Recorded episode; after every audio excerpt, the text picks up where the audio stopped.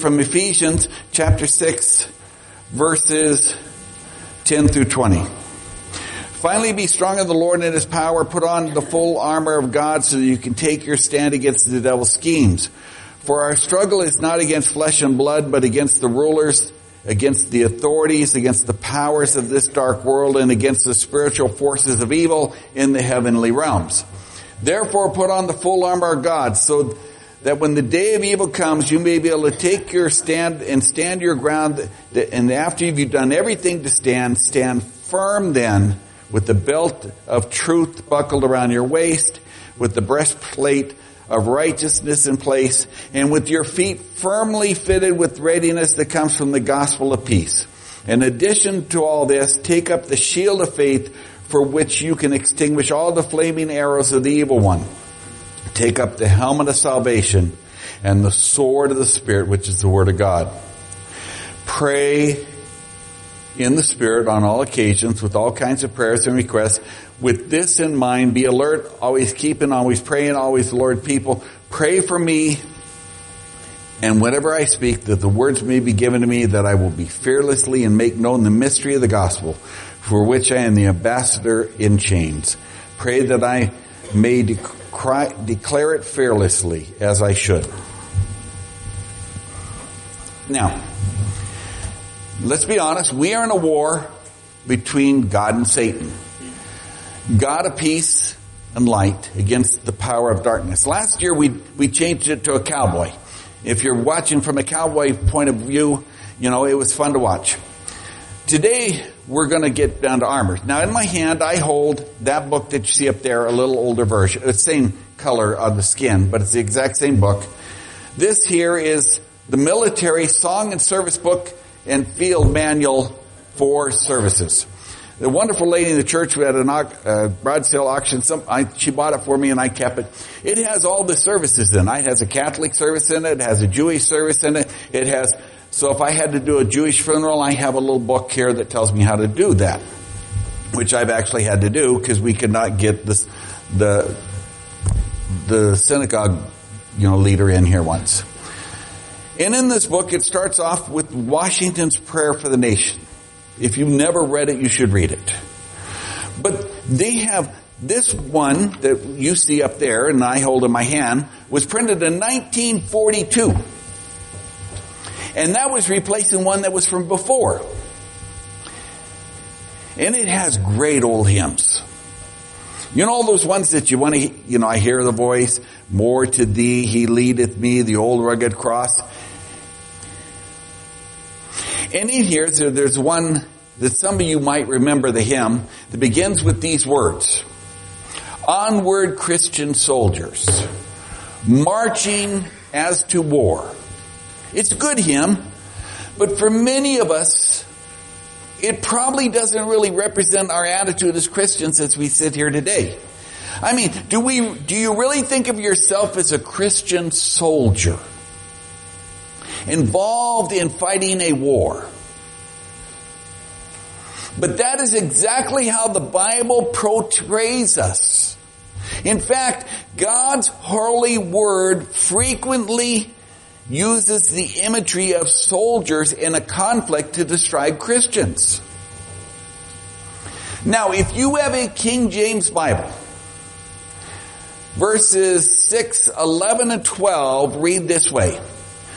Put on the whole armor of God that ye might be able to stand against the wiles of the devil. For we wrestle not with flesh and blood and against principalities, principalities, pardon me, and against the powers and against the rulers of this dark world, against the spiritual wickedness in high places. Now allow me to give you a little bit of trivia here, you on the internet and you here sitting here. If you're reading out of a King James Bible, the Bible spells armor as A-R-M-O-U-R. And if you're reading out of a different version, most of the others spell armor A-R-M-O-R. The King James Bible is not a mistake. It is the original English. Webster, who famous, is famous for his dictionaries, noted that the British started dropping the U out of words between 1783 and 1804. The King James that you're reading your translation out of was published in 1611. In the King James Bible, you, beside armor, you also have the words honor, H-O-N-O-R, H-O-N-O-U-R, and you have favor, which it, we spell F-A-V-O-R, they spell it F-A-V-O-U-R. Along with many other words that I can take. You just read over them. You don't notice the change. It's not a mistake. It's, it's a change of times. It, someone pointed out it's an error in the Bible. No, it's not an error in the Bible. It, it's a change of times. It's not a mistake. It's a translation printing of 1611 that they still honor to this day and compared to the year 2023. Now, that's just a bit of trivia for you. If you're in a trivia contest, how did they spell it in the old King James? Because some of you still have King James Bibles and some of the people on the internet still have it. So now you know a little bit of trivia. And the, the passage we're studying today goes on. Remember, it had other words. It had other things. It talks about the breastplate of righteousness. It talks about the helmet of salvation, the, the shield of faith, and to take the sword of the Spirit, which is the Word of God, and go forth to war. You see, we are in a war between God and Satan, God of, the God of peace and light against the prince of darkness. Now some people might snicker at that statement like that, but it's true. Battles are taking place in the hearts and minds of people all across this world. And in our country, it's be- it really became kind of obvious about 2016 with Colin Kaepernick and the football player take, taking a knee in the protest of the national anthem. And then it just started to spread against Christianity at that time. The, with the support of our news outlets, he, his protest spread and being echoed, including, and it actually got to the point of outright opposition against Christianity. And the part it played in our founding principles of our country. And then with the tragic death of George Floyd, that thing started going uphill there. That was in 2020. And once again, with the aid of major news outlets, the war resumed as a racial character and gained even more momentum in attacking our nation and upon Christianity. It would appear for many people they suddenly became aware of the battle. The battle's always been going on, but they suddenly became aware of the battle in these two events. And after these events, it's been going on for a long time though in our nation. The educational institutions and even some of the churches. The apostle Paul was right there in a ba- there is a battle going on. Even today for the hearts and minds of men and women. between Christianity and the spiritual forces of evil in the heavenly realm. And frankly, to many it would seem that Christians today are losing many of the battles. Christian values are being eroded. We've been driven back by moral perversions the breakdown of the family, the soaring crime rate. A few years ago, Charles Colson, in one of his books, wrote about a letter that appeared for Ann Landers. I actually checked out the letter. It did appear, but he wrote about it, this letter from Ann Landers. It appeared from a young man brimming with indignation. His girlfriend, after consenting her birth control without his knowledge, she'd become pregnant and he wrote in the article, some women cannot be trusted. And Colson said, as I read the letter, I shook my head, and sadly, many consider sex outside of marriage an unquestionable right. And he thought, he really thought Ann Landers would set a right. Okay? Ann Landers normally gave good advice. Anybody ever read Ann Landers? Okay? But her answer, and I checked out, this is what she answered, virtually eroded and endorsed his attitude. She wrote, your letter should be discussed in all high school classrooms. It makes abundantly clear that convincing a, a or the convincing or a careless girl can make a tremendous effect in a man's life. Colson commented, I almost crumpled up the newspaper. There was no mention of moral right or wrong, just sympathy and suggestion that all high schools should be now taught, taught promiscuity. Sadly, Ann Landers, who normally gave good advice, her suggestion that the school system should do the teaching, and I'm leaving out a bunch because there's still some nice young people in here and I don't want to get in trouble, right? I read her, her thing. It's terrible, right? Let's admit it right now. Despite the fact that the majority of the people in the U.S. call themselves Christian, we're in a losing battle for the hearts and minds of many people. Yet in the face of all that has happened, there are signs that Christians are beginning to fight back. Now, I told Jeremiah this was for him. And it's coming up on the screen in just a second. Deion Sanders. It should be up on the screen right about now. Here he comes, Jeremiah, just for you. No, it isn't. It's for me too, because he's one of my favorites. now, this appeared on the internet last week. You may not have noticed these items on the internet last week, but let me tell you about them. And, Jay, football season's coming. We're going to have to have a dress up day coming up soon. You know, what's your favorite day, Jay? When we all dress up in sports? Everybody be thinking about it. Despite calls, I got to get back to the sermon. I'm going to mess up Rebecca in the way background. Despite calls not to hire Deion Sanders last year because of his outspoken Christian faith, they had a letter writing compound, c- campaign against the Colorado Buffaloes not to hire him because he was a Christian. They hired him. And he's doing great. Last week, he, he has 1.6 million followers on his social media. You know what he told them last week? Are you ready? If God gave you what you wanted right now, could you handle and maintain the blessing? This ain't for everybody else. It's about you, he said. If you ain't ready, please get ready. 1.6 million people heard that.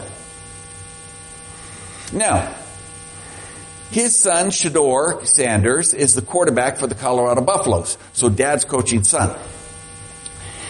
Think about that.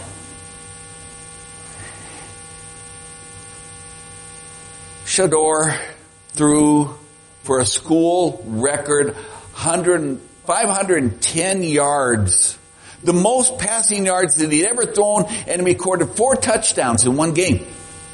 His other son, Shiloh, plays at safety and has recorded 10, high tackles in one t- game. The apple doesn't fall very far from the tree with that family, does it?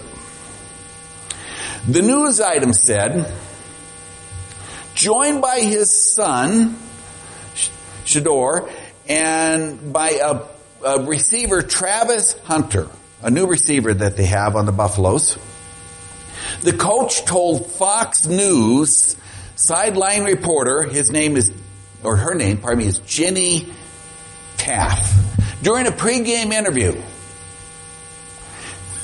Or is it postgame? I don't remember. You have to check it out. Thank you, Jesus. I am just so thankful now. All over the television screen. He's just saying that, right? Sanders added, it's a blessing to be able to coach at the Colorado University, declaring that God is good on Fox News. Now that's an example a little long, but I threw it out for Jeremiah because he gets to get excited about it, right? But you need to remember, he's one of my favorite all-time guys. So, Stephen Martin is a freelance reporter for the sports writer column. It's carried all in, she's carried in newspapers and she's often quoted on TV. And in her column last Wednesday, September 6th, she wrote it with this headline. 10 Christian NFL players who plan to stand for God in 2023. And she named seven NFL quarterbacks and three key other team players whom she described as faithful men. Men of God. Who are setting godly examples both on and off the field. Now contrast that with the type of news that you and I have been subject to from football fields over the past few years. Oh yes, Christian influence is not just showing up in some major sports team. It actually showed up in a high school football team in Texas. About a week ago, about a week ago or so, I think you'd be proud of the Christian spirit shown in that, that some of them calls flyover country. You know, you know your flyover country, don't you? Right? A teacher who was at this event at this game, shared the details with one of our Wesleyan pastors and this picture. And I got it off the Wesleyan page. He shared it was an away game and our, lo- our locals for a local high school. I, I, I don't know this, where it was away to, but he shared. And during the halftime, the announcer came over the air and loudspeakers of the stadium announced that a high school student in that town had been in a very serious accident that afternoon and it was, it was in critical condition in the hospital. Immediately, the local football team started to form a prayer circle. And then the members of our football team, this is the teacher talking, joined along with that team along with everybody else in the field, the cheerleaders, the coaches. Meanwhile, the students from both high school stands poured out onto the field, and if you notice, the stands are empty. And everybody except the announcer stood on the football field and prayed for this person in the hospital. Giant oval. Prayers were lifted by young, for the young victim. And then the half break, time break was over and they went back to their places and the game resumed. But notice this picture. They're all praying, big circle, big mob of people, and the stands are empty. We're winning and we don't always hear about it. So what can we do? How can we reach and teach and win people to the army of God? What can you do sitting here today? I believe we can find at least part of the answer in the 16th chapter of the book of Acts. Where we look at Paul in the city of Philippi. When the apostle Paul went to Philippi, he experienced some great victories. His message was received and Acts chapter 16 records three events that shows that the gospel was reaching a cross section of people.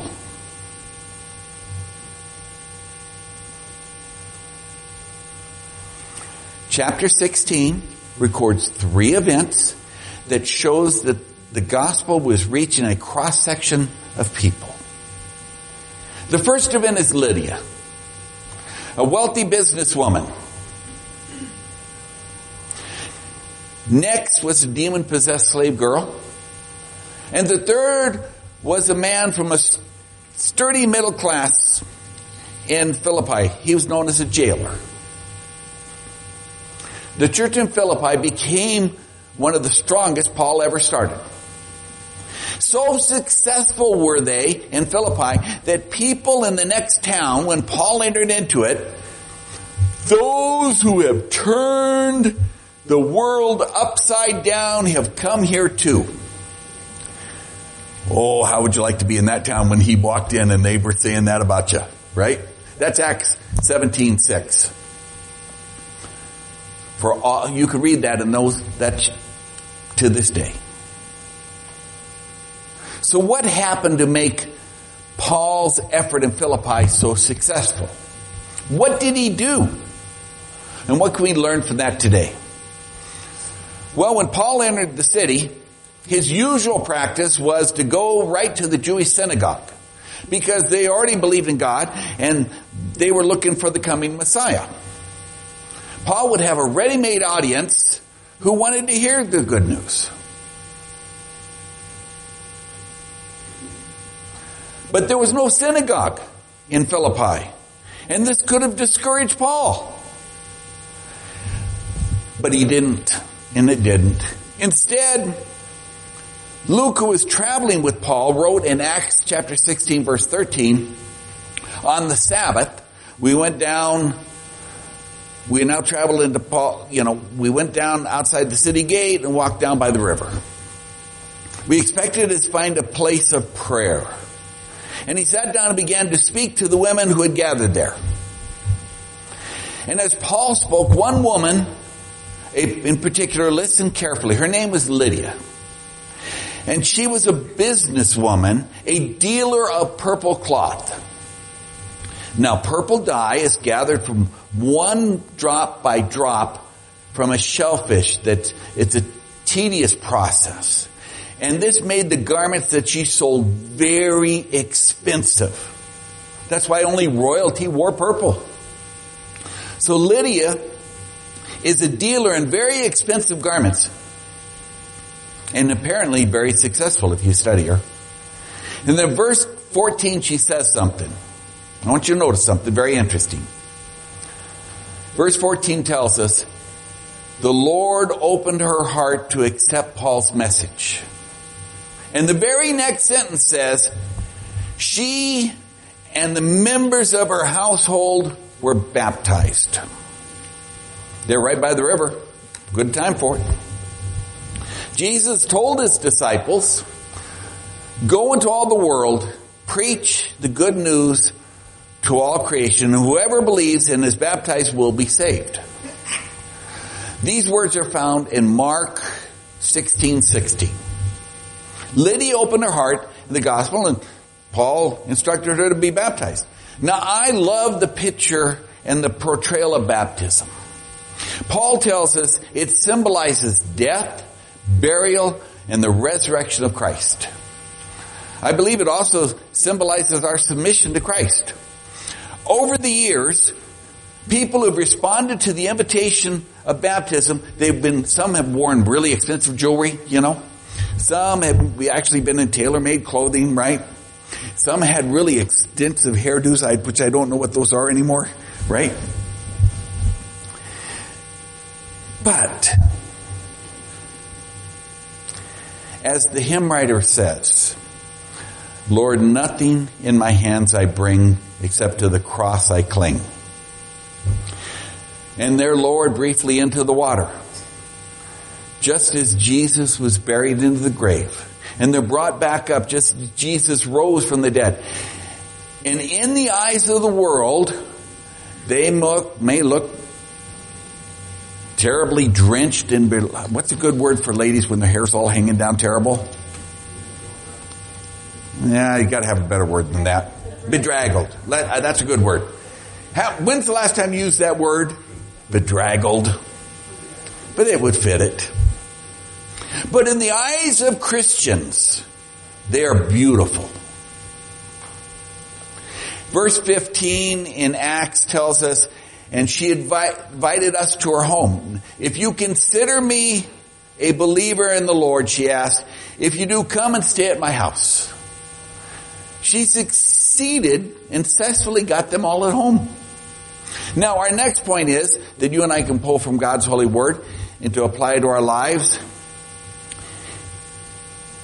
is when the apostle Paul went to the city of Philippi and found no synagogue, he didn't give up. He went out to where the people were, the river. And that's what we need to do. We come to church to be instructed and to receive inspiration, but the church building is not the battlefield. At least this one is not. I'm not saying there aren't some that have, there's a battle going on. This is not a battlefield. This is an ammunition store. Like we talked about last week. We, this is our supply depot for the battle. We'll never make a significant impact for in our community or our families by only sitting in a church building and taking it in all in ourselves. In his book, Who Speaks for God, Charles Colson emphasized getting the message to this, that we should, oh, it's a great read if you never read it. He emphasized getting the message into the secular market. He writes, our best writers should infiltrate the newsrooms of New York Times and CBS. He's actually right. And our Christian scholars should debate the secular counterparts and shatter the myth that the Christian faith is an intellect, intellectually inferior. If you never read the book, it's a great read. Christian business people, he wrote, need to apply biz, biblical principles to everyday office decisions. And he's right. That's why our sermon from last week was about. It's a Christian code of work. And if you're not here, you can go watch it on the internet, right? Or you can go to the YouTube channel. Or you can podcast it in your phone. Now, if we're going to take the message to the community, there are several things we need to do. First, we must recognize that false values that are constantly bombarding us. Soldiers who fought in the wars from Vietnam to today battles often say the toughest thing about fighting there was many times they did not know who the enemy was. Typically, too many in the church are not able to recognize the false values because they've been exposed to them so often, they've come to accept them as true. We worry about sex and violence and vulgarity on television, but oftentimes it's the subtle messages that are even more destructive. For the, for example, the media constantly suggests that to celebrate any occasion or to enjoy yourself, you gotta have liquor or drugs. You know what I'm saying about? Let me explain that. I, we watch those cop shows on television, you know, NCIS and all them, right? And they're flying around in a plane. On, on a government plane, they always got two or three fifths and they're sitting there drinking on a government plane. When's the last time you could drink in a government plane? They go, the cops show, they always got a bottle they're pulling out, you know, the, they got a bar in the, the police office. When's the last time you could drink and drive as a cop? Right? But if you watch television, it's, it's all made it into the show. I mean, not just that, they, they, smoking, toking, vaping, uh, this add onto it. Getting back to the sermon. Watch how Christians are portrayed on TV. It's almost always in a negative way, unless it's like one channel. It's subtle. And not so subtle impressions both subtle and not so subtle, that's left. Basically, it says if you stand for Christianity, if you stand for Christian morals, then you're a hopeless hypocrite. And of course, we are repeatedly bombarded with the idea that in order to be happy, we have to have more and more material possessions. We absorb this stuff so much that some of us have come to believe it's true. I'm not saying you, but some people have. It says you can't be happy without possessions. You can't stand for Christian values without being incompetent, in, a hypocrite, and compassionate throughout the word. You can't have a good time without drinking or drugs. sidebar here, they have a whole YouTube channel of people being arrested for DUI now. The, the, the, you should, it's crazy. We must be alert to recognize false values. We sitting here today must know and love the holy, infallible Word of God. An army has to have its ammunition. Our weapon is the Word of God. And if we do not have, or you do not have, a solid biblical foundation, we can easily fall prey to the philosophies and self-indulgences and the great human attack that is on us. Humanity, it's just, you know what I'm saying. And have a knowledge. In these critical days, we've got to know the Bible value and what the Bible values, and we have to be able to apply them to our everyday lives. Finally, if we're going to affect our world for Christ, we must be the Lord of our lives. We got to have priority. The Lord has to be Lord of our lives, not us. I'm trying to word it that way. We must have priority. We just got to give it all to Him. You know, our business decisions, our Saturday night games and TV, you know, it's not just a Sunday morning thing. Charles Colson, now he's getting three quotes because just finished up a couple of his books from that Z library thing, right? He said, being a Christian is more than mouthing pious hymns or believing in vague deity. To follow Christ and scripture inevitably and radically alters one's opinions and values on everything. It involves the totality of our lives. And only as we grasp the truth that makes Christ Lord can we ever hope to make an impact on the culture. Now, let me give you a Billy Graham quote. Years ago, Billy Graham, when he was still alive, was asked, with so much evil in this world, how can you still be optimistic? About the future. And Graham answered, I've read the final chapter of the book and it assures me that Jesus Christ is going to win. See, if you, if, if you ever want to get upbeat, it's a, ter- it's a hard read, but the battle's won. The war's won. We sitting here today and our brothers and sisters sitting all across this dark world are in a battle of hearts and minds. But the victory of Jesus is assured.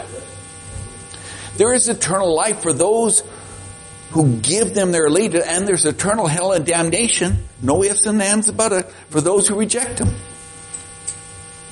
Now, in your bulletin, you have a song, Onward Christian Soldiers, and you'll notice there's five verses.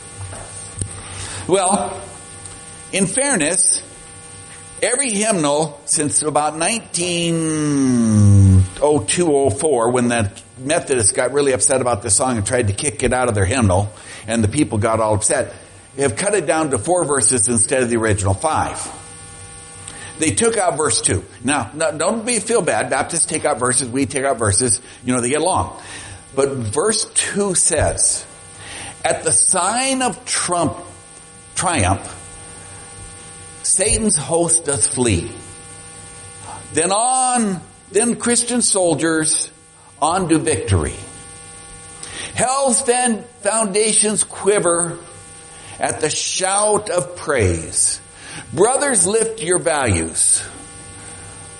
Loud your anthem raise. In your neighborhood, in your schoolroom, in your place of business, loud your anthem raise. I think they took it out because they don't like that last line. In your schoolroom, in your place of business, it's, just gone. So I, I found the five version, right? I actually paid a penny to download it. No, you, if we hand, hand out a thing, we got to pay a penny. Did you know that? We actually pay CCLI license, but you all now have, have a penny in your hand but it has a lot more in there. This song has been banned in churches. The Presbyterians took it out in uh, 1940, no, 50 some. Then the Methodists tried. They had an uproar. Now it's out of their hymnals. The, you know, it is in this book to this day.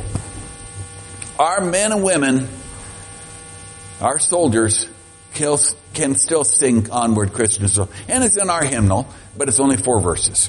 Actually, in this one, it only has four verses too. I gotta admit. It's small, you can only fit so much in here, right? God's holy word carries on. We are in a war. You can think of it as cowboys and Indians, or you can think of it as soldiers. But would you ever be a cowboy out in the plains without your gun? You know, you got, you gotta have your six gun. Did you know that the Pony Express riders, they were, they were young kids, teenagers, 12 to 14 to 16. They were given the mail and a six shot revolver because the weight was the most important. But they still carried a gun. Would you have gone out as a rider on the range without a, a rifle? No.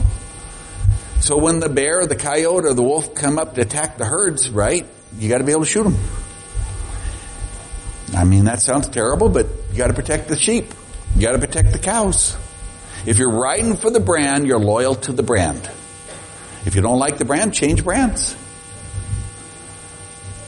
But you don't get to change who the Lord and King is. We serve a risen Savior. The tomb is empty. So we need to close. And there's some goodies at the coffee bar. So if you're visiting today, you gotta help us eat them. Because what's my favorite saying? There's no calories in church. And oh, how I wish that was true. There's also no calories in fellowship, so you're invited to stand around and talk. Let's close in prayer.